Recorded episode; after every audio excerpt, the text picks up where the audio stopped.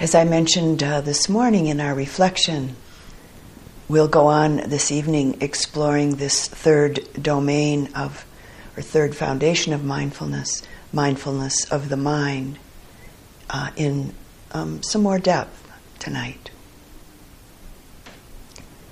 And beginning with a, a quote, it's uh, from a Zen teacher, but I don't know who. Pain like pleasure, is inevitable, is an inevitable and a temporary part of living. Suffering, however, is optional.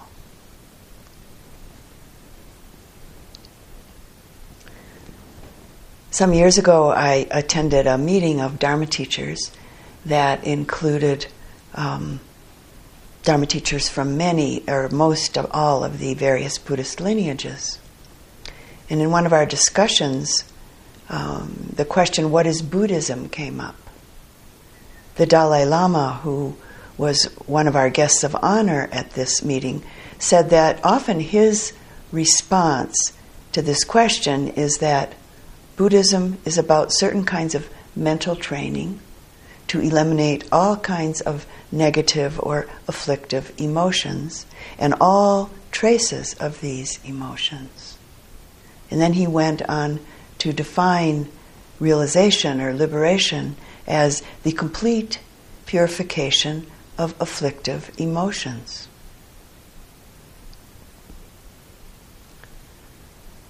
This definition of realization, this definition of nibbana, being the complete purity of the mind, the heart, has been described as the mind and heart of an arahant.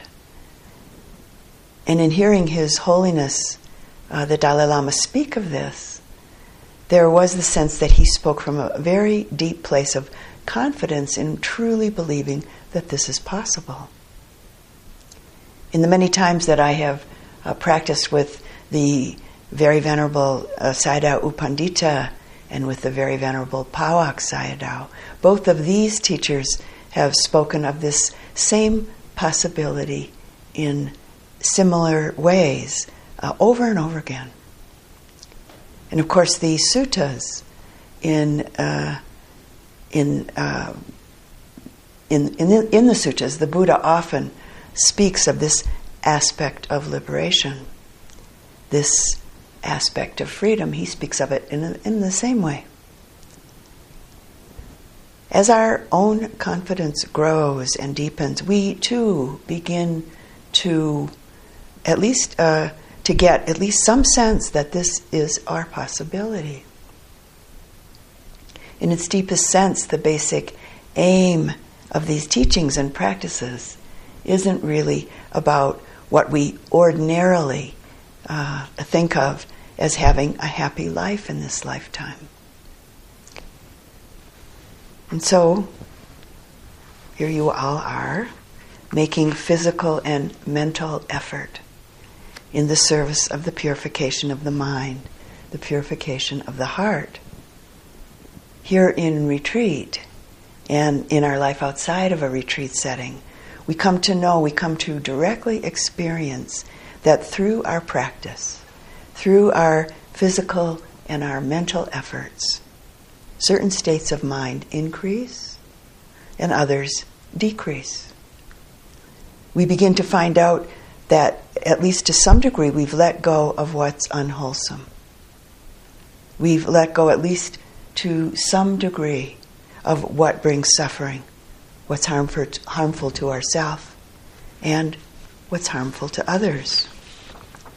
And we begin to find out that the wholesome states of mind and heart are more and more our experience, more and more readily available. And so our feeling of connection and confidence in these teachings and practices takes deeper root. confidence in our own capacity to realize the teachings, to be successful in relationship to our practice in the immediacy of here and now grows, along with confidence in relationship to our deepest goals. And some words from the Buddha from the Anguttara Nikaya. Abandon what is unwholesome, O bhikkhus. One can abandon the unwholesome. If it were not possible, I would not ask you to do so. If this abandoning of the unwholesome would bring harm and suffering, I would not ask you to abandon it. But as the abandoning of the unwholesome brings benefit and happiness, therefore I say, abandon what is unwholesome. Cultivate what is wholesome, O bhikkhus.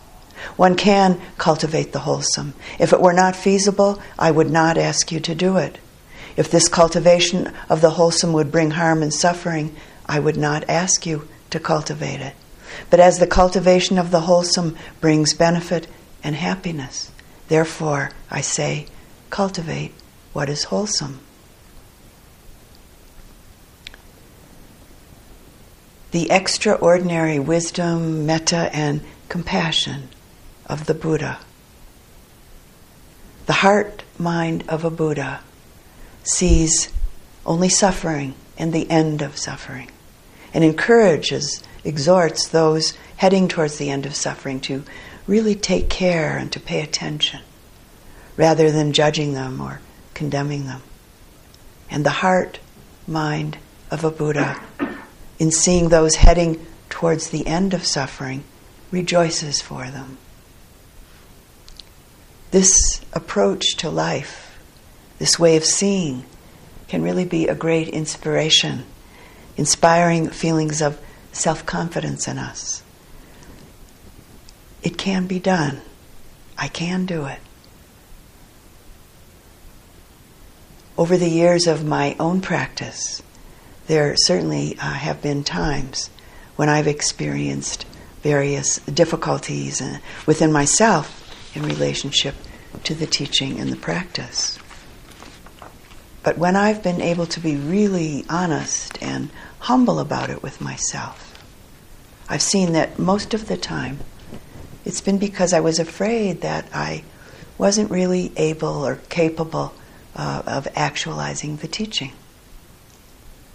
And I've also found that when I've really been filled with confidence in relationship to myself, that my love and gratitude for the teachings, as well as for my own practice, has deepened and grown. The Venerable Pa-Auk Sayadaw says that we must always approach things with this attitude the attitude that you can be successful. This is what the Buddha taught, he said. Pa-Auk Sayadaw said many times. Once in a practice meeting with him, um, I went in and I said, This is too hard. This is just too hard. And dear Pa-Auk Sayadaw looked at me with a great kindness in his eyes and a kind of light laughter. And then he said, simply said, No, it isn't. and it's true.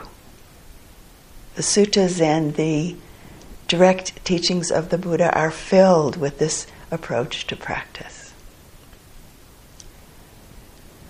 This evening we'll specifically explore a few of the difficult and afflictive states of mind that are, arise in our human experience. And also explore some of the ways that the Buddha encourages us to work with them in the light of purification, in the light of the Dalai Lama's definition of liberation of the mind, liberation of the heart. It's as though all of us have skeletons in the closet.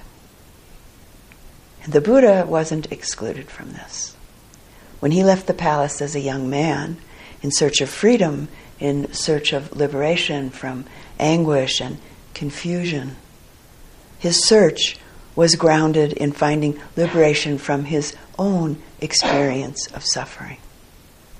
He wasn't looking for the truth of awakening from some idealistic or philosophical stance. So these, these skeletons in the closet, the old and sometimes seemingly new angers and fear and resistance and judgments, doubts, sadness, grief, longings, strong desires and attachments, confusions, pains, etc. It's a long list. From our present life's experiences and carried on from many, many lifetimes' experiences. Some of these we certainly may have mindfully met and seen with an open heart and open mind. Some of them we've certainly ignored or hidden away. In our practice, we open to whatever arises, including those things that may have been kind of tucked away, these so called skeletons in the closet. And it's very important to uh, understand that our practice is not about dredging up, not about digging up afflictive states of mind.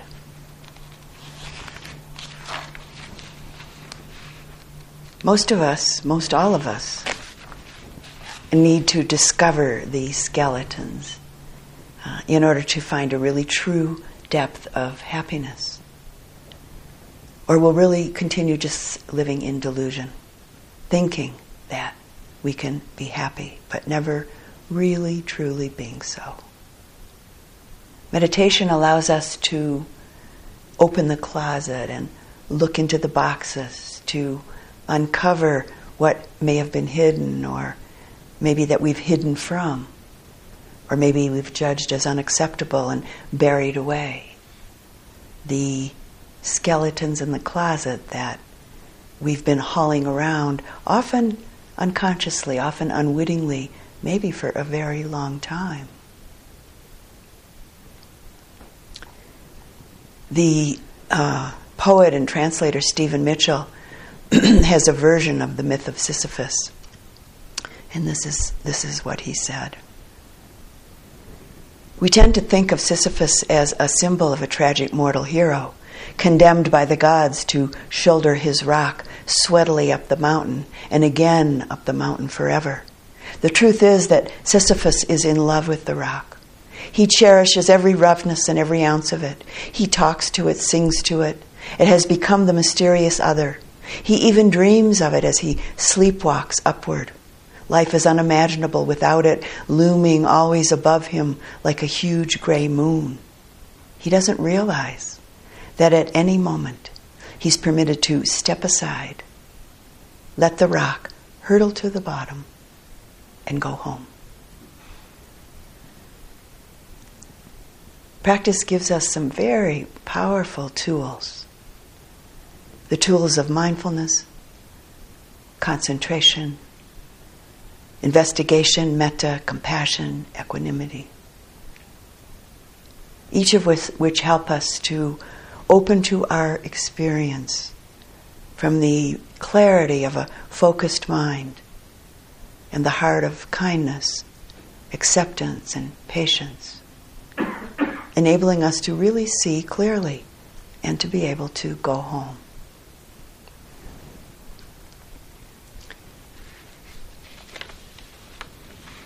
With mindfulness and concentration grounded in the kindness of a non judgmental presence.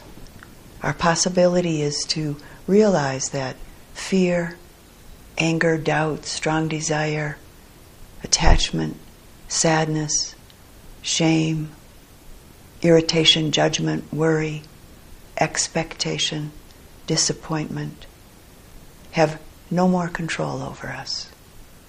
And we begin to realize that the reactive habitual need, maybe to analyze it over and over again, or the habit of trying to get rid of, or to fix it, or trying to ignore it, or maybe the habit of deluding ourselves that um, with a seeming kind of equanimity, oh, oh, this is really nothing, this is really nothing. That kind of an attitude. We begin to realize that none of these habitual reactive patterns really serve us. And when we begin to meet and see these reactive patterns within the heart of kindness, the door to clear seeing or seeing through, as I like to call it, is opened. The beginning of a healthy response rather than unconsciously dropping into old reactive patterns in relationship to afflictive emotions is born out of clearly connecting and a non judgmental knowing that this is how it is in this present moment. We leave everything as it is. Our rooms with all of the boxes opened and the skeletons uncovered.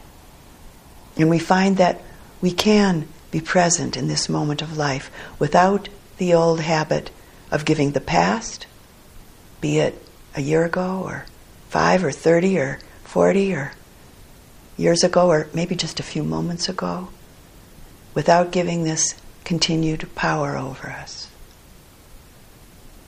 This is our possibility. There's a saying that comes from the time of the Buddha. It says, Rain soddens what is kept wrapped up, but never soddens what is open. Uncover then what is concealed, lest it be sodden by the rain.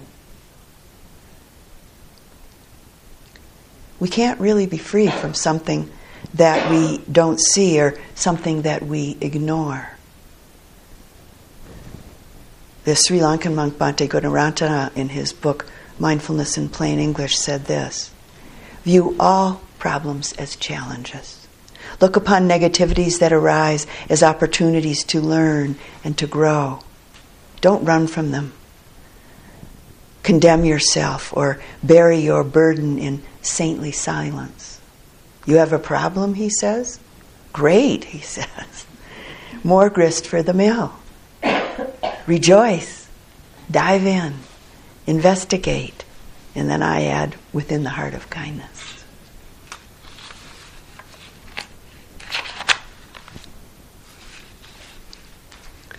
And so we quietly sit and watch ourselves.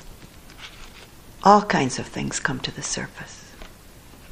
Really, the mind, or at least minds that aren't yet totally purified, are primarily a set of mental habits, conditioned habitual ways of thinking and feeling.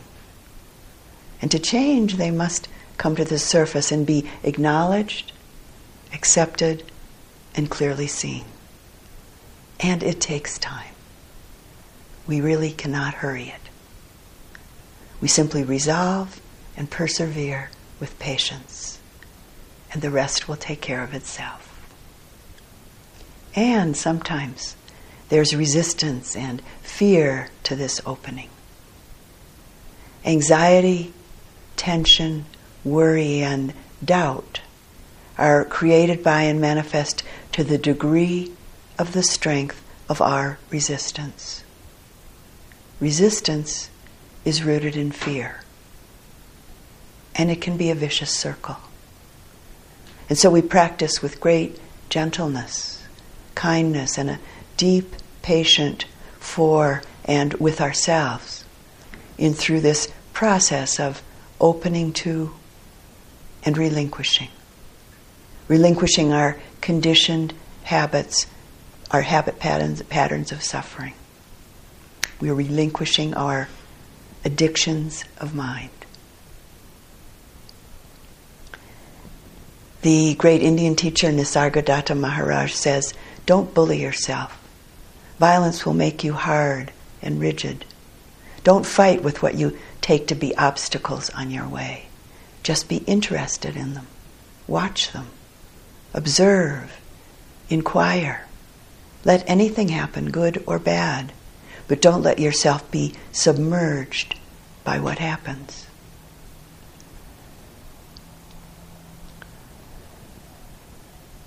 I'd like to take a bit of a look now um, at what maybe is the most subtle and yet one of the most deeply pervasive aspects of suffering in this life which is so directly connected to the suffering we experience in relationship to difficult emotions, difficult emotional states of mind.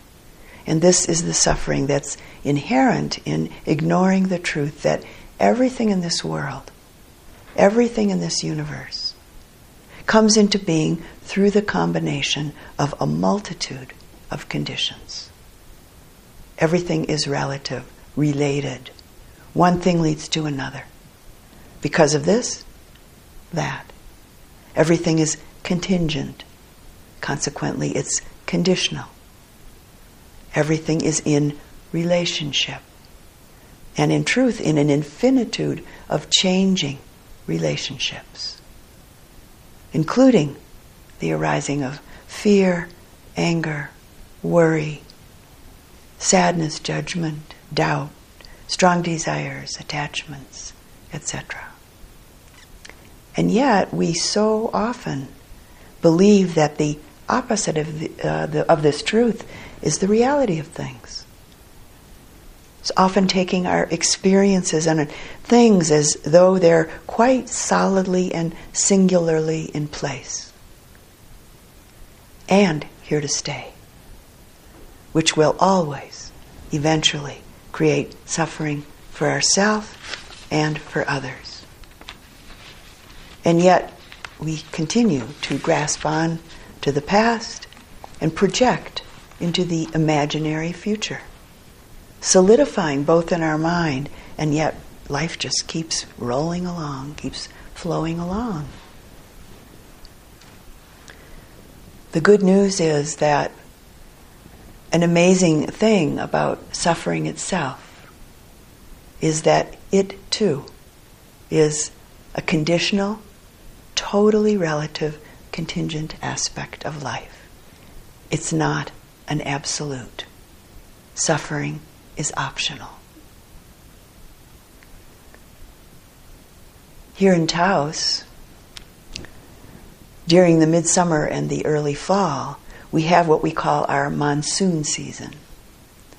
And in this big open sky of Taos, we often have huge arches of rainbows appearing, even double rainbows mm, some of the time.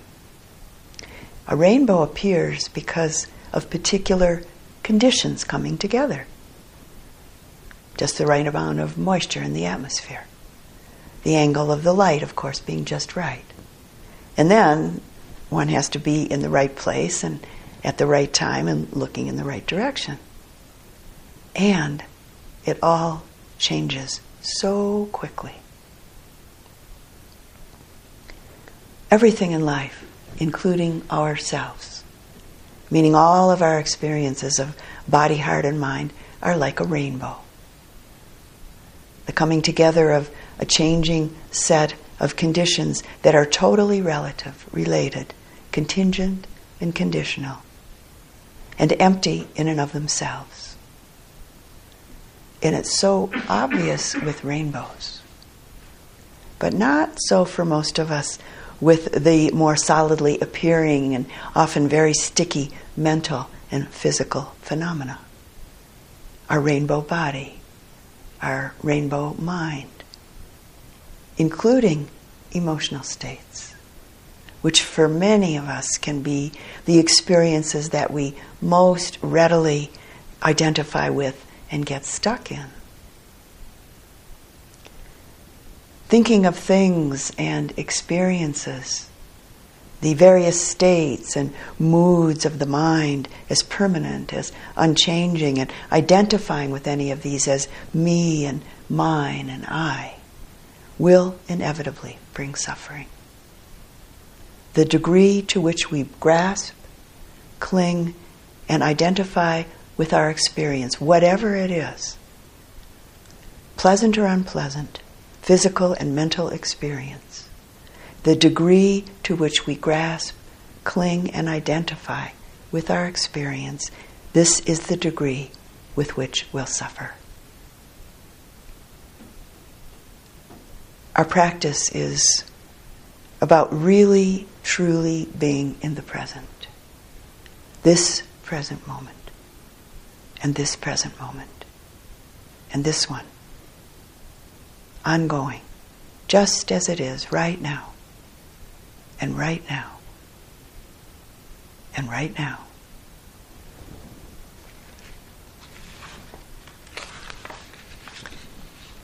It's not the present moment that causes suffering. It's the desire for it to last or the desire for this moment to be different that causes us to suffer. Liberation isn't rooted in anything imaginary, pretended, hoped for, wished for, philosophized about, or avoided or ignored. And we have this saying in English ignorance is bliss. Well, ignorance is not bliss. In the clarity of the Buddha's teaching, ignorance is ignorance and bliss is bliss. With ignorance, in fact, providing the very fertile ground that delusion needs in order to sprout. Delusion manifests as an unknowing because of the lack of penetration or the concealment of the real nature of things. With this delusion of unknowing, there's an absence of right or an absence of true understanding that's experienced as the mental blindness or the mental darkness of delusion which is caused by a lack of careful and wise attention. This is really the root of all that's unwholesome. But fortunately, ignorance and delusion are only conditioned, impermanent, contingent states of suffering. Just two of the many hues of the ephemeral rainbow of our experience.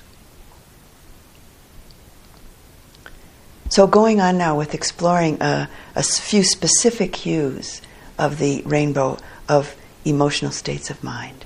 And we'll begin with fear. In our practice and in our life, outside of a formal practice setting, fear often appears in the guise of doubt, anxiety, worry, resistance, feelings such as, well, I won't attend to, I, I won't open to, I don't want to. Or maybe I can't be, or I, I'm not sure I want to be with this experience, this unfamiliar new experience, or this old familiar experience, or this strong emotional state, or maybe this pain in the body, or this pleasurable experience. I can't be with this moment of life.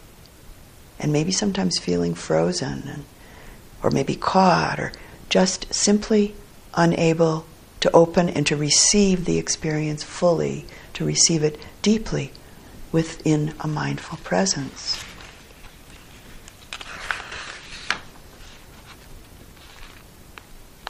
From this perspective, fear can manifest outwardly in relationship to situations and in relationship to other people as judgment or blaming, the critical mind.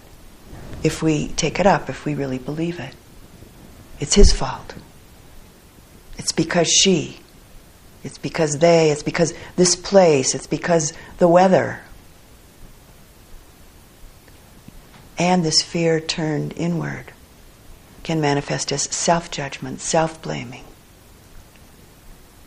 self doubt, self criticism, maybe feelings of unworthiness, not being good enough, or just not being enough, not doing it right, or not being able to do it right. Our practice, our life, our self not being right, not being perfect, whatever that might mean to each of us. And really, all of this is rooted in fear. I'd like to offer you another approach to perfection, which is probably different from how most of us have been conditioned to think of what it means to be a perfect person.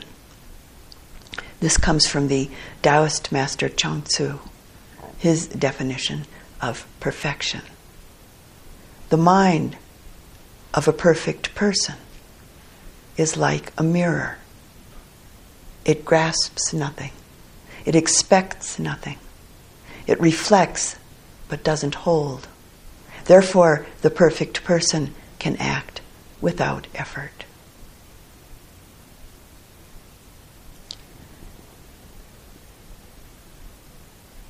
We may have a habit of getting caught up in identifying with the mind of judgment or doubt or blaming, criticism, inwardly in relationship to ourselves, or maybe outwardly in relationship to others, which is actually often a way of distracting ourselves from the fear that's kind of lurking underneath. I think that often we're afraid of the fear, afraid to really look directly at it, especially if maybe we've taken a peek and we found that it hasn't been so easy.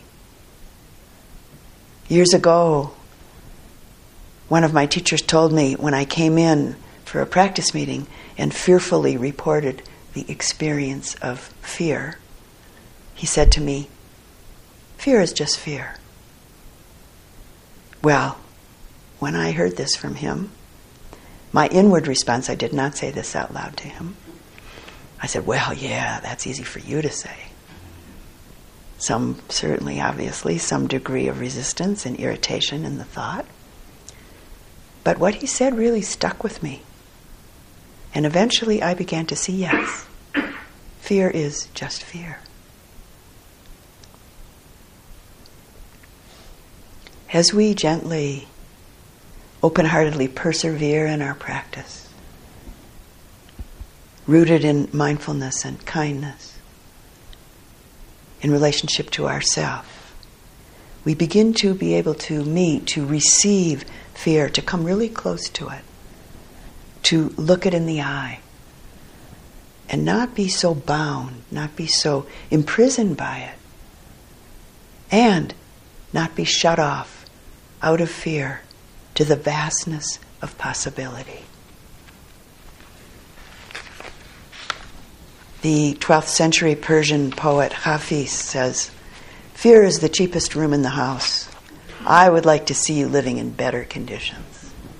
I agree with him. In our mind and heart, as our mind and heart gets stronger, and our concentration and mindfulness and metta muscles develop, we can begin to acknowledge the presence of fear, accept it, and know that it really doesn't need to run our life. It's not who we are.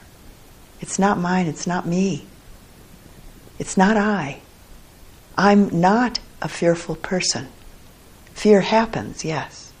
Fear happens because of a multitude of conditions coming together in this moment. It's not an independent, solid something. The arising of fear in this moment is totally dependent on many, many conditions, some of which we can see and know, and many of which, we don't know and may never see. It may be certainly a moment of a very intense experience. But when we begin to practice seeing clearly from this perspective, we begin to understand that it's not something solid or permanent, and it's clearly not me, it's not mine. And it's not, of course, that the energy of fear will never ever appear again. We learn to be steadfast. We learn to stand in the fear, lose the fear of fear itself. And we begin to see it clearly. We begin to see through it, like we see through the hues of a rainbow.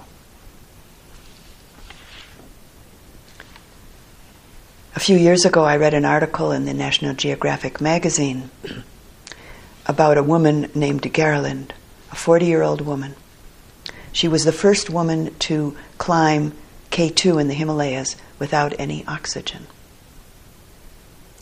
And she was with a group, a small climbing group, Gerlinde and her husband Ralph, and I think there were a few other people, maybe three people more, I'm not sure exactly how many, but it was a small group. And in the article, there was a um, quote from both Ralph, her husband, and a quote from Gerlinde about fear, their relationship to fear. And this is from Ralph, her husband. He, Ralph, relished how the sensation of fear in his stomach revealed the margins of his ability and compelled him to pay attention. And this is from Gerlinde. Gerlinde met fear with the quiet calm that possessed her when she was absorbed in what she had to do. When she kept herself completely focused on the task at hand, she didn't feel afraid. Gerlinde and one other of the group, not her husband, but another one of their small climbing group, were the only two that reached the top of K2 in that climb without oxygen. And Gerlinde was a practicing Buddhist. And when she reached the top of K2, she took this little Buddha she had in her backpack and placed it on the top of the mountain.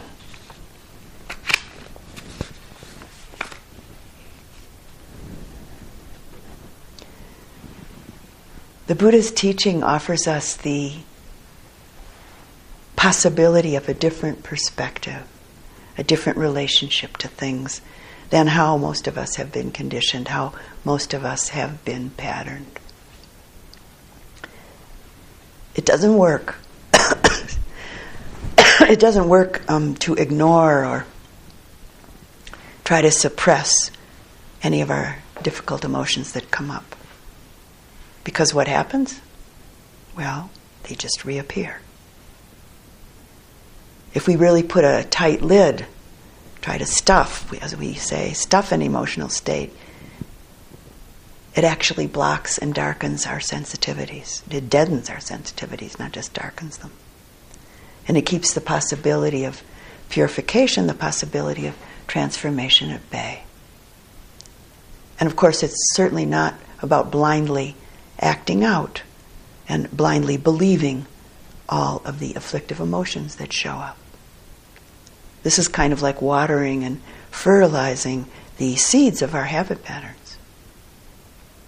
And again, repeating a bit, something very important to remember is that our practice is not about purposefully dredging up and miring in analytically with all of the historical and projected stories that inspire emotional states.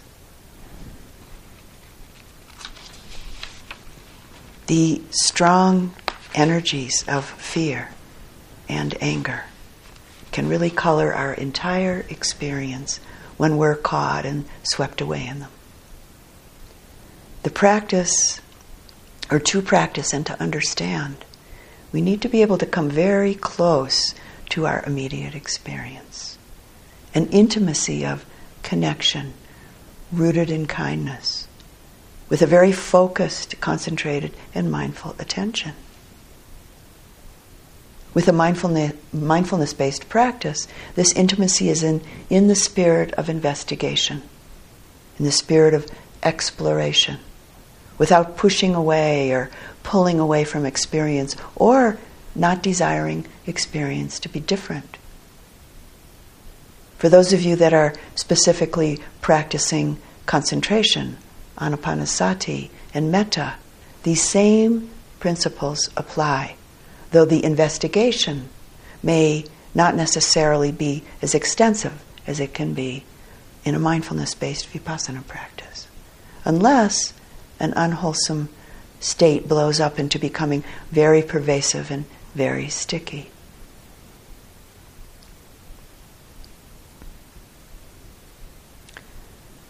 So now I'd like to take a, a bit of a look at anger. In the classical teachings, anger is likened to a pond that's on, on top of a boiling spring. When we're angry, we can't see very far. we can't see clearly. And anger is a very strong, powerful energy. So, from this perspective, it actually can be quite seductive. A while ago, I knew someone whose energy was fueled primarily with anger. She was very attached and very identified with her anger, and in fact, spoke about really liking her anger. She said that she felt very strong and very powerful in the anger. But unfortunately, she was not a happy person. She was kind of like a porcupine.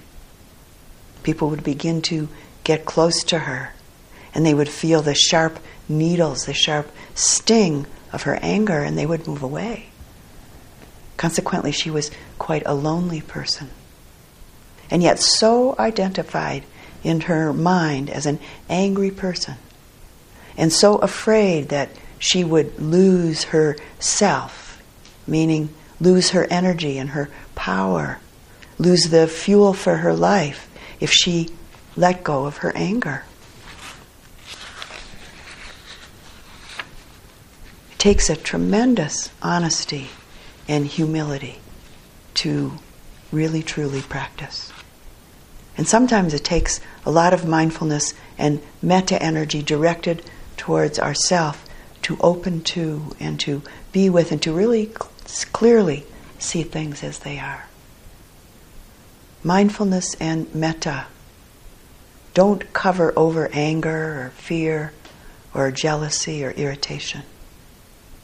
Practice changes our mind and is about making the choice to transform our heart, transform our mind. It actually opens the heart and gives us the strength to not turn away, to not distract ourselves, to not pretend anything, but to just stay still, be here, be present in relationship with what is, with our practice. We've chosen to see and to experience things just as they are, with a very natural strength that comes from the expanding capacity of our heart and mind.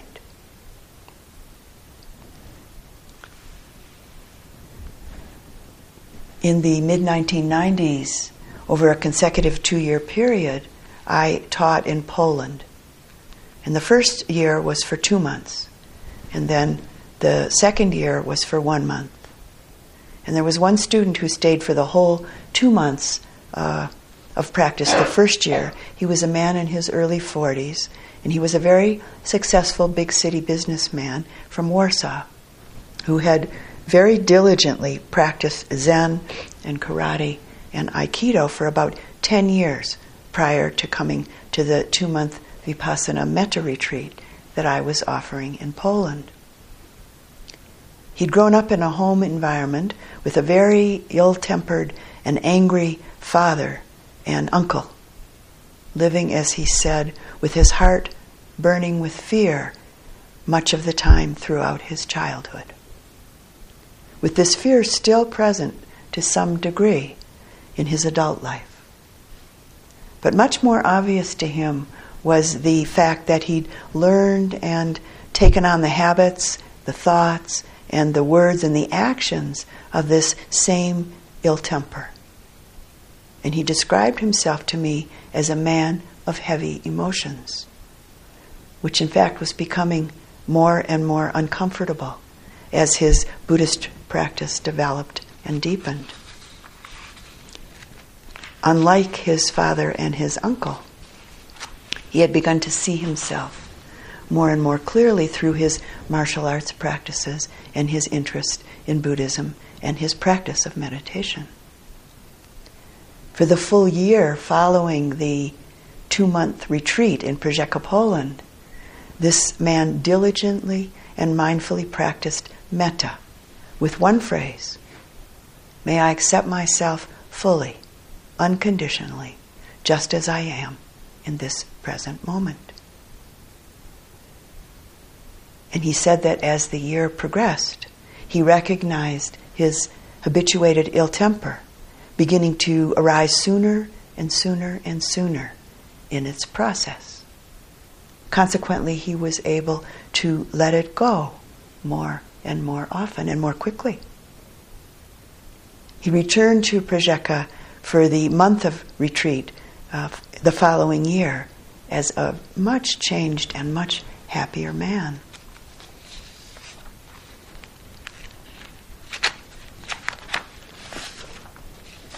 What's often overlooked is the disastrous effects of anger, the harm that anger does to oneself. The first person hurt is always the one who's angry. An angry mind is a suffering mind. An angry mind is agitated, it's tight, it's narrow, it's constricted. The quality of awareness changes. Clear seeing and perspective vanish. One often feels restless and driven. Nothing satisfying. Sleep can be very difficult. The body's tense. With anger, the sense of self looms very large, and so does the sense of the other. One of the primary reasons that anger is so painful is that it very quickly creates a sharp separation between self and other. It's kind of as though a line has been drawn that isn't to be passed. With each angry moment, deepening the imprint of anger in the mind stream. Something that's both amazing and simple and difficult to see is that irritation, anger, fear, rage, hate develop from a moment, momentary, unpleasant feeling that went unnoticed. That went, that, that was not met with a mindful attention. Again, pointing to the totally conditional nature of afflictive states of mind and the importance in our practice of seeing the momentary, unpleasant, or pleasant feeling tone that shows up in relationship to experience. The point at which we become aware of anger or any other afflictive mind state depends on the quality, the focused strength and depth of our focused, our concentrated, mindful attention. So, how can we work with anger through our practice? Just like any emotional state of mind, anger is not solid. It's made up of many, many different components stories, thoughts spinning out, a specific mood of the mind, an emotional tone, and various changing bodily sensations. With all of this coming and going, arising and passing. As soon as you see the thoughts that are spinning out the stories of anger, fear, self judgment, or sadness, doubt, greed, clinging, expectation, disappointment, it's actually very helpful to let them go. Just let them drop away. Give them no mind, as I like to call it. These thoughts aren't, on, uh, aren't only the expression of anger, they're also feeding the anger. They're kind of like fertilizer for the angry mind. So let the stories go and bring the attention directly into the sensations of the body, feeling the emotion itself directly in itself without the story. So, what are you feeling? Well, maybe you're feeling height, or uh, excuse me, heat. Maybe tightness, pressure, heaviness, contraction, some vibration, and where is it? Where is it in the body? And very, very important, how is it changing? How is it changing? And notice the mind. Meaning, at this point, notice what your relationship is to these sensations in the body? Is there resistance? Which would need more contraction. Really give this your best attention. Feel it, see it, know it. Is there interest grounded in kindness? Grounded in acceptance of the sensations in your body? Take a look. And in the servant, service of acceptance, kindness, and patience, if the emotion is too strong to sit with, don't force yourself to sit with it. Do some walking meditation. And you might even walk a, a bit faster than you usually do. Bring your attention into the directly into the body and with the breath as what when you're walking. Or you might open up to the natural world outside. Taking in the trees in conjunction with the wide open spaciousness of the sky opening to the smells, the sounds, the warmth of the sun, the air touching the skin, the coolness of the air maybe touching the skin. Notice the birds, maybe chipmunks, maybe even rabbits, the small creatures of the world. Don't indulge thinking. Stay mindful in the present moment, in the physical world, and in the body, and also in the breath. In those moments of a really connected, present moment attention, afflictive emotion disappears. It isn't present. The ease, there's an ease in the sense of well being that arises out of a completely connected present moment attention is really amazing, beyond compare, in a very quietly wonderful way. Resting in the natural world can be both an immediate experience and a clear mirror of ease for us. Remember the mountain climber Gerald's relationship to fear.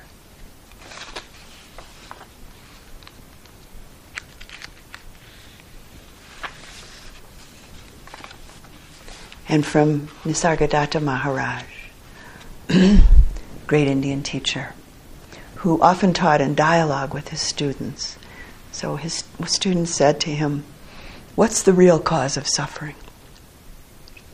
And Nisargadatta responded, Self identification with the limited. Sensations as such, however strong, do not cause suffering. It's the mind bewildered by wrong ideas, addicted to thinking, I am this, I am that, that fears loss and craves gain and suffers when frustrated.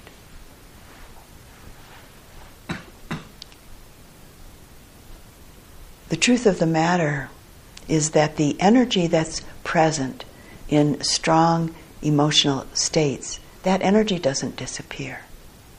It isn't lost in the purification and the uh, wisdom that our practice affords us. We don't lose the energy. In clear seeing that's free of ego interest, with a non self centered presence that isn't exclusively or predominantly in pursuit of uh, our own personal advantages, maybe such as power, maybe control, or pleasure or status or prestige or maybe recognition. With a clear, non self absorbed, concentrated, and mindful attention based in the heart of kindness. Therein lies the possibility of the relinquishment and the transformation of the strong energies of fear, anger, greed, attachment, doubt, sadness, etc.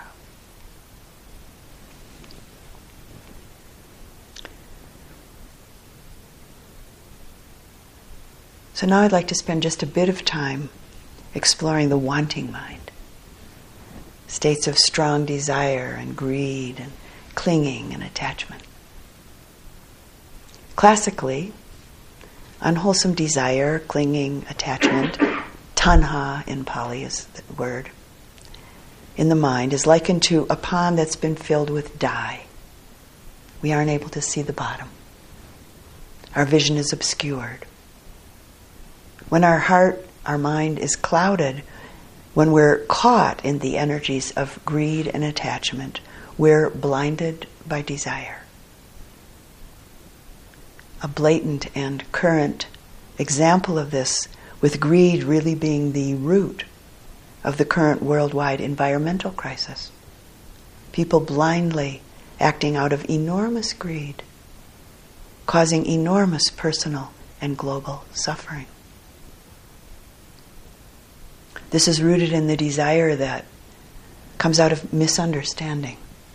The desires we project into the future, for instance, hoping and dreaming and fantasizing about what we think we need to get and how we think things need to be in order for us to be contented, to be at ease in life. The thoughts that the satisfaction of a particular desire will give us something that, in fact, it won't. And in fact, it really can't. And there are healthy, worthy, wholesome desires. All desires, not a bad thing. So, for instance, it's in part what got you here on retreat a wholesome desire. In light of our exploration this evening, I'd like to share a prayer with you. It's a, I was told it was a personal practice uh, of Mother Teresa's, uh, um, an honest saint. Somebody sent this to me in the mail telling me it was her practice. And it starts off, Deliver me, O Jesus, and I'm going to change it to Deliver me, O Dhamma.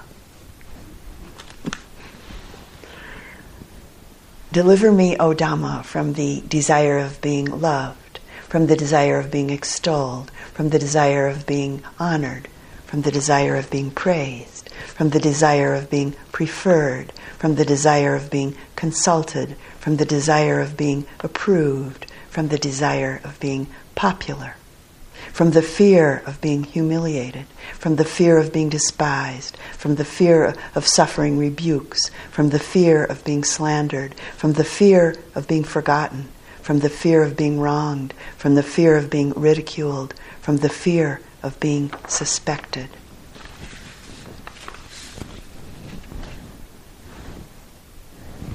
Nothing left out there. I got a phone call right after I uh, received this and read it from a friend, a Dharma, a Dharma friend, and I said, "Oh, I have to read you this. I just got this in the mail." I read it to him over the phone, and his response was, "Oh my God, have I got a lot to do?" so true. Yes, we we do have a lot to do, but uh, I really find this uh, practice quite inspiring.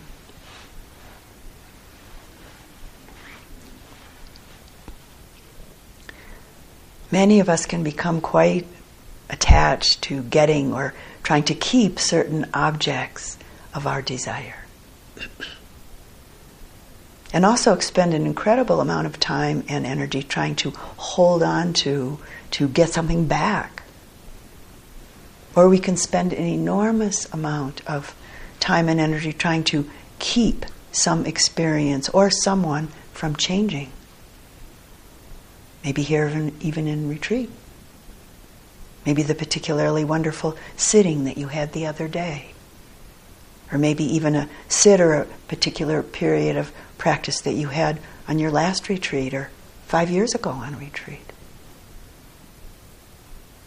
It's the contraction, it's the clinging, the attachment, and the self centeredness, the identification around desire that is the problem. I think we can safely say that attachment is the biggest problem in the world. So, a really good question you might ask yourself once in a while is how driven am I by my desires?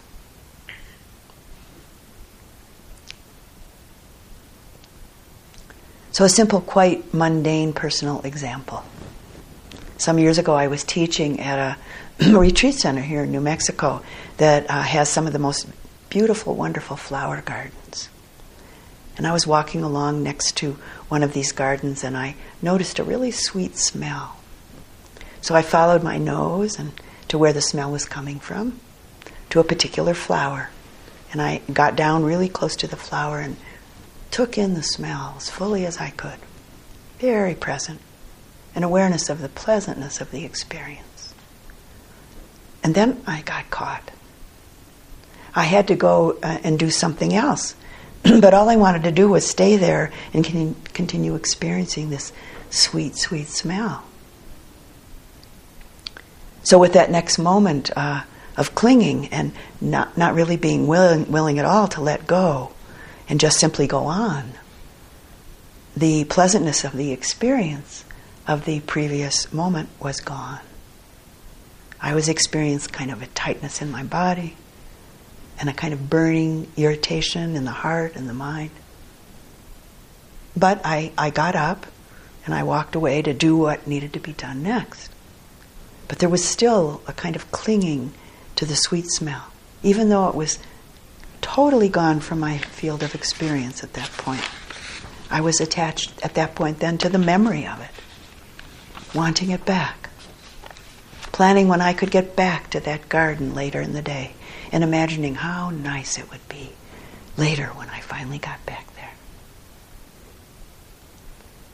What just a moment ago was a moment of, which was a moment of pleasantness, was no longer pleasant, but rather a moment of being caught in the grip of my clinging mind. And it was a moment of suffering. And it happens so quickly.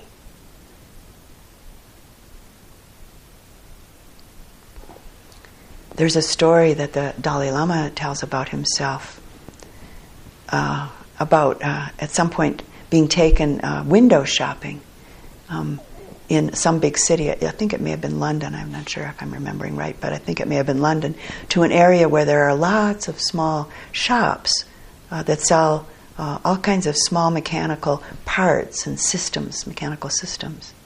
And his friend took him there because he knew that the Dalai Lama was quite interested uh, in and fascinated by the mechanical workings of things. And the Dalai Lama said that at first he, ju- he looked in all the shop windows, and at first he was just with an open curiosity and, and interest.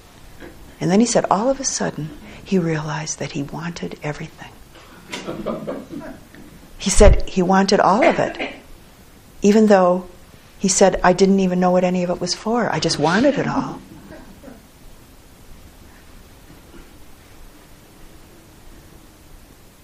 to sustain and deepen in and with our practice. Two of the most essential qualities of mind and heart that are required of us are honesty and humility. Self deception, self delusion and clear sensing and seeing and knowing are mutually incompatible.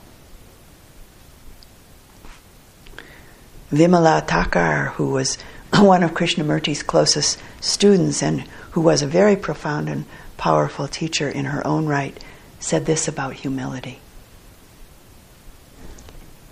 That is the only austerity that is required of an inquirer the austerity of humility to see things as they are to see my inner beings as my inner being as it is, good or bad, to observe it as it is without defending it, without justifying it, without interpreting or judging it, without taking pride in it, and without relegating the responsibility of those states to other people.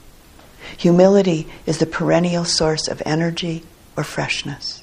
Humility enables you to learn, keeps you pliable, perhaps to the last breath, I hope, she said.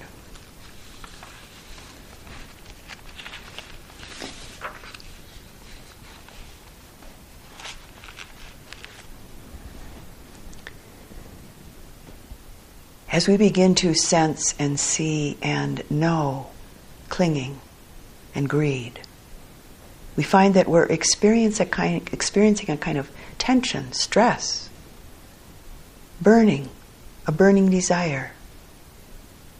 For many people, there's often some confusion, some delusion that this state of desire, this yearning, this attachment feels good. And it's even sometimes confused with love until we begin to see it and know it really clearly. The Buddha talked about everything burning. The eye is burning. Eye consciousness is burning. The ear is burning. Ear consciousness is burning. And he goes on through each of the six sense doors this way. And then he says, burning of what? Burning of desire. Burning of hatred, jealousy, fear. Burning with the fire of confusion. Some years ago, I found a recipe in a very old um, inquiring mind, years ago. At risk of giving you a recipe that you already have and maybe cook up sometimes, uh, I'd like to share this one with you. It's called a recipe for unhappiness. the ingredients. One cup of what is, one cup of inability to accept what is. Three tablespoons of complaints, one teaspoon of light whining, a quarter pound of alternate scenario, preferably unattainable, unattainable, one bunch of actual reality, one pint of idealized worldview, two teaspoons of perfection, and four sprigs of envy, minced for garnish. And this is what you do with it. In a large bowl, whisk together what is with an equal amount of inability to accept what is. Stir in complaints and let sit until brooding and sulking set in. Add a dash of light whining, especially in the company of friends, but be careful not to overseason or they won't hang around. In a separate bowl, add alternate scenario to actual reality from your garden and separate leaves from stems. Then try to reattach leaves in the exact pattern that existed before separation.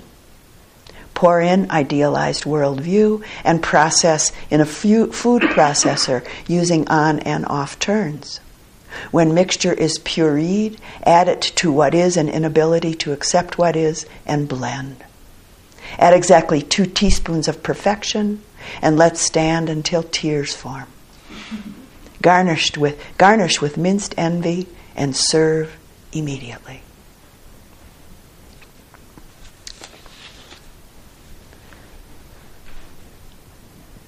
Uh, and a similar teaching, but really differently expressed. And this comes from Nanshin, Chinese sage Nanshin. By not quite accepting, because they do not please us, things that are so, we spend our entire lives making meaningless gestures somewhere next door to reality.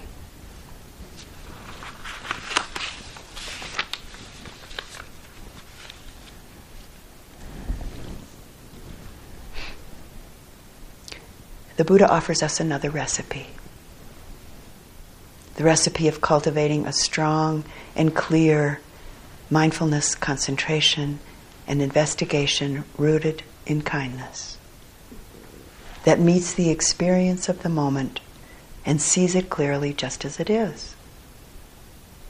We can actually learn to experience the extremes and the subtleties of afflictive emotions without getting caught up and swept away and overcome by them. It's as though we learn to see them so clearly that we see through them and we see their nature, just like we see through the colors of a rainbow. One way, maybe not your usual way, that you might consider emotional states in relationship to your practice is that they're the nourishing mud in which the lotuses of compassion and generosity, sensitivity, and wisdom can take root and blossom. And this is from the Vimalakirti Sutra from the Mahayana teachings. Flowers like the blue lotuses, the red lotuses, and the white lotuses do not grow on dry ground in the wilderness, but grow in the swamps and mud banks. Just so, the Buddha qualities grow in those living beings who are like swamps and mud banks of passions. And for me, when I first discovered this teaching years ago, it was really an acknowledgement that as human beings, we experience many strong and difficult emotions, the mud banks of passions. It's not that something's gone wrong. And so, not to pretend to ourselves or pretend to others that we don't feel these things. This is our human experience. This is what we have to work with. This is part of our practice. The suffering, the anguish, and the confusion that's felt in relationship to identification with afflictive emotions, with what are sometimes called the poisons of self centered existence, are for many people a very potent aspect of the process of awakening. With these poisons being transformed through practice into what are sometimes called nectars or Buddha wisdoms. Afflictive emotions, or as the Buddha very graphically called them, cankers, are transformed into purified energies. When the thread of self is pulled out, strong emotional states can be digested into wisdom. So, for just a moment now, looking at a few of these emotional states and their transformative possibilities. Anger without the self, no self grasping, transforms into mirror like wisdom. The heart, the mind reflecting clearly. And it's from this that appropriate action springs. Wanting, strong desire, without the self centered quality, without self referencing, without self grasping, transforms into the wisdom of a clear, discriminating awareness. Sadness without self, with no self grasping, has the possibility of digesting, of transforming into the heart of metta and great compassion. Fear without self is, di- is digested into the great, strong heart of metta, compassion, and equanimity, bringing us the capacity to connect without fear, without judgment.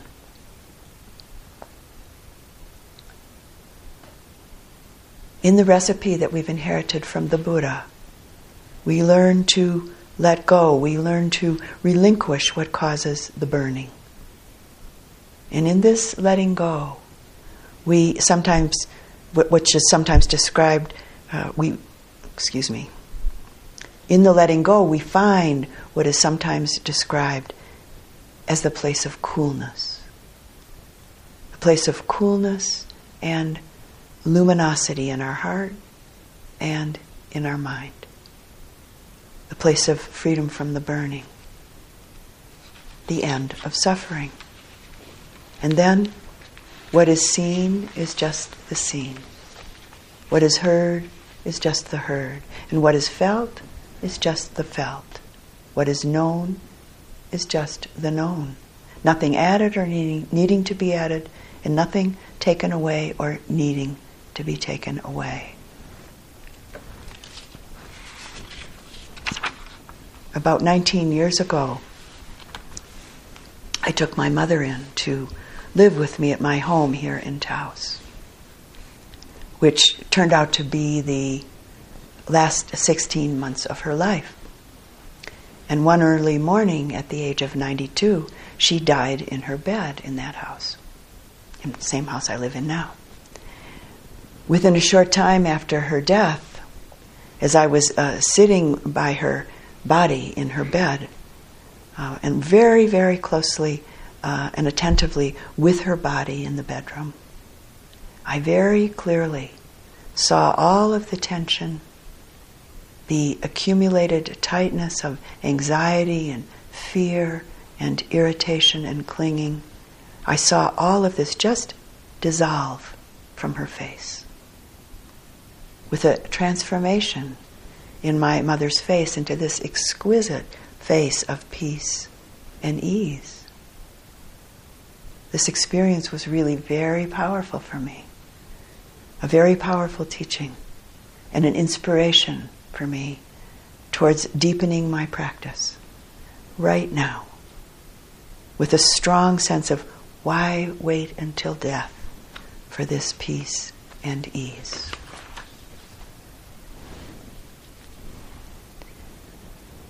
Our continuing diligent practice, right here in this retreat and in our daily lives, is bound to render us more patient, forgiving, generous, inclusive, with humor, with goodwill, kindness, compassion, and wisdom, and with more time and energy available to live to our heart's content.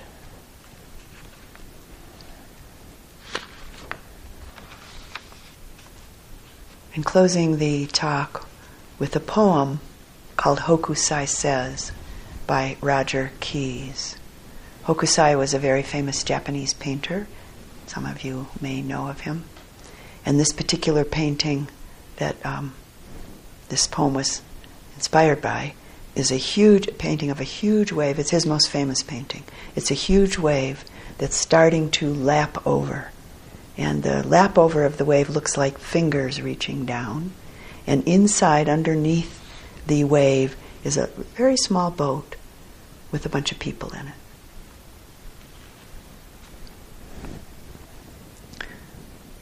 Hokusai says, look carefully. He says, pay attention, notice. He says, keep looking, stay curious. He says, there's no end to seeing. He says, look forward to getting old. He says, keep changing. You just get more who you really are. He says, get stuck, accept it, repeat yourself, as long as it's interesting. He says, keep doing what you love. He says, keep praying. He says, every one of us is a child. He says, every one of us is ancient.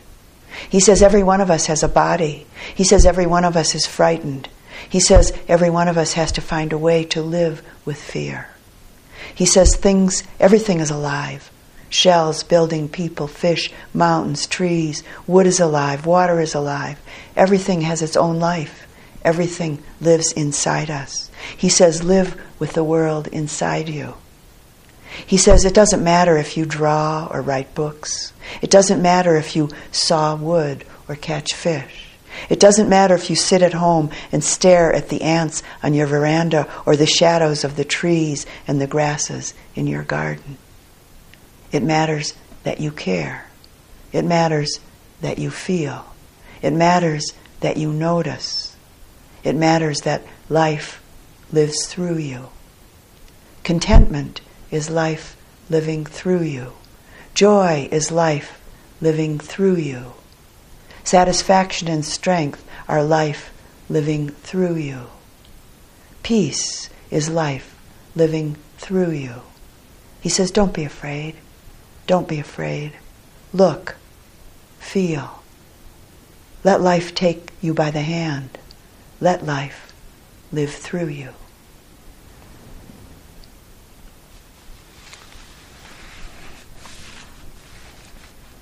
And let's sit quietly for just a moment.